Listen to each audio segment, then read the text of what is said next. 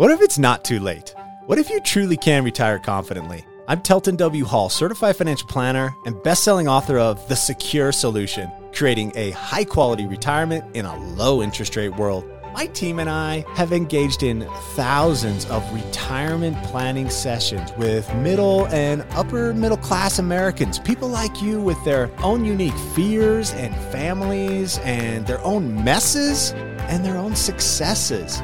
And they have done just that retired confidently. If you're willing to go with me, I can tell you how. It's story time. Let's go. Hello, my friends. It's good to be with you today. Thanks for listening. I have a, another real life, true blue retirement and investment story for you today. As I record this, the investment markets are they're struggling. They're they're down uh, year to date. There's quite a bit of tension and concern in the investment markets, and so that's that's the world that, that we live in. In addition to helping line out all the other aspects of retirement, the investment and the retirement accounts piece is, is an important part of that. And so we definitely feel that. And for those clients that, that work with us, we, we, we carry at least a portion, if not the bulk of that burden for them. So this is is something uh, that's on my mind and I wanted to tell you a retirement story and in fact I'm going to tell you several of them.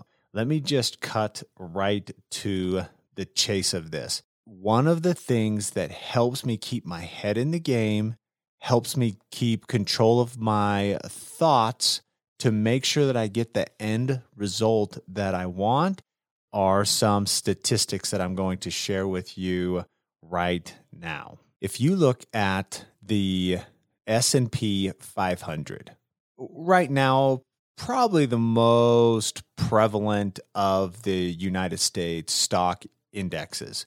Uh, we used to look at the Dow a lot. I remember hearing about that growing up. You could make a case that the Nasdaq is now just as important as the S&P 500, but the S&P 500 is still probably the most uh, recognized and certainly one of the indicators that folks will will look at to see to see what they feel like the market is doing. The reality is there are multiple different markets and to say what's the market doing the the, the honest answer to that is well which market? Are we talking about long-term bond market? Are we talking about the 500 biggest US stocks? Okay let's look at the S&P 500 or are we talking about uh, mid-cap stocks? Okay well then we should probably look at a different market a different index. But in this case S&P 500 is quite widely known. So let me just share some statistics with you cuz this is real life. This is the actual investment experience that people at different times and at different stages have had to live through. The S&P 500 if you go back to 1928, so we're taking a really, really, really long term perspective. I'm going to shorten it up just starting in the 80s here in a second, but let's start really broad and long term. The S&P 500 has returned 10% since 1928, but the average drawdown or the negative performance that happens in the middle of any given year.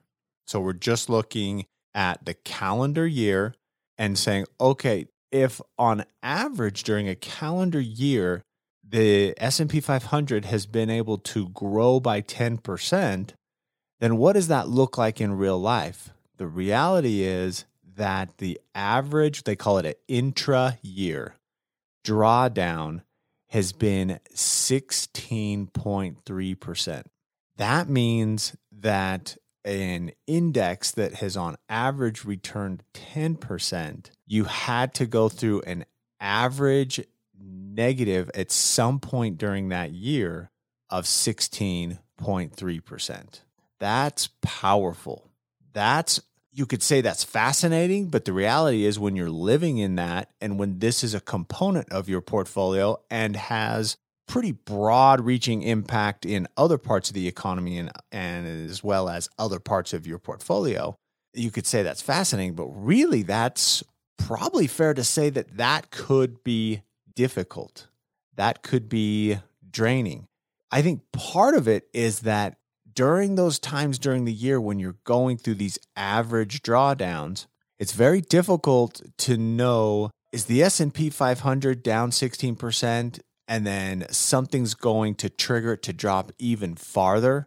And so then we get into our 2000 2001 drawdown or our 2008 a little bit of 2009 drawdown where we got into the 20s and 30s and even the and the 40% drawdown depending on which kind of the timing in the, in the markets that you're that you're looking at there. So it's very very difficult. It's very very tricky emotionally to to address that geez we're we're in a drawdown right now. Uh, accounts are down, investments are down, portfolios are down. To pause for a second and say, okay, this is actually interesting that that this is how the markets work this is the average drawdown that we go through. And it's an average, of course. And so this year might be lower than that. Other years are certainly going to be less drawdown than that. But on average, this is what getting a great return over a long period of time equates to. And when I say a long period of time, some people think, oh, that's because I have a bunch of years until I retire. And that's appropriate, that's applicable. But also, when I say over a long period of time, most folks are going to retire and then hopefully they and their their loved one, their spouse, hopefully they're going to be in retirement for 20, 25, 35 years in retirement. So even even in retirement, you still have to have this long term perspective, especially because historically, investing in uh, growth components have been some of the best ways to really combat inflation. And right now, we're definitely seeing inflation. I talked about that in my book. The Fed told us uh, inflation's going to run hotter. And so now let me make this next point that we know we have the annualized return, which is positive. We know that in the middle or some point during any given year, the average drawdown is 16%. But in order for that to work out, that even in the really bad years, the end result of the index is better. It technically could be equal to if the worst day was December 31st, but so far in the history of it, that's never happened. So the end result of the investment markets, in this case, we're talking about the S&P 500, the end result of the market is always better, could be equal to, but so far it's always been better than the worst point in the year. Like that math is obvious. We can tell that from the math, but it's actual the mental recognition of that to say at any given time in the history of of investing that at the worst moment during the year, it's always gotten better. Now, maybe it doesn't get all the way positive, but let me give you a few examples. So, for these, I want to jump forward just a little bit. So, we're looking at from like 1980 on, just because because that's going to be applicable. Everybody, or at least the vast majority of folks listening to this call, have been in the markets in, in one way or another in 19 80. I was I was I was in the markets in the 80s cuz my mom taught me about mutual funds and I got giddy over the fact that I could be an owner what my putting in what when I got, got my paycheck from my grandpa for digging uh, post holes or for cleaning ditch that I could put some of that and be an owner in all these big companies. I was I was just ecstatic about the idea. So I became a mutual fund owner back in the 80s. So let's let's just look at a couple. Let's look at let's look at 1990 for instance. The S&P 500 at one point during the year it was negative 20%. It ended the year at negative 7. So that helps me keep my head in the game. That helps me know that even when markets are down because in this case with clients portfolios and probably with your portfolio you're not 100% in the S&P 500. Especially if you have my book and you've read even just read the last 4 chapters of it, you get some great strategies about diversification and how to utilize components of the S&P 500 to mitigate some of the risk but still participate in as much or potentially even more of the return. And then the same thing with the broad diversified 712. I go into depth in that book. If you've read and implemented even a portion of that, then you're not 100% in the S&P 500.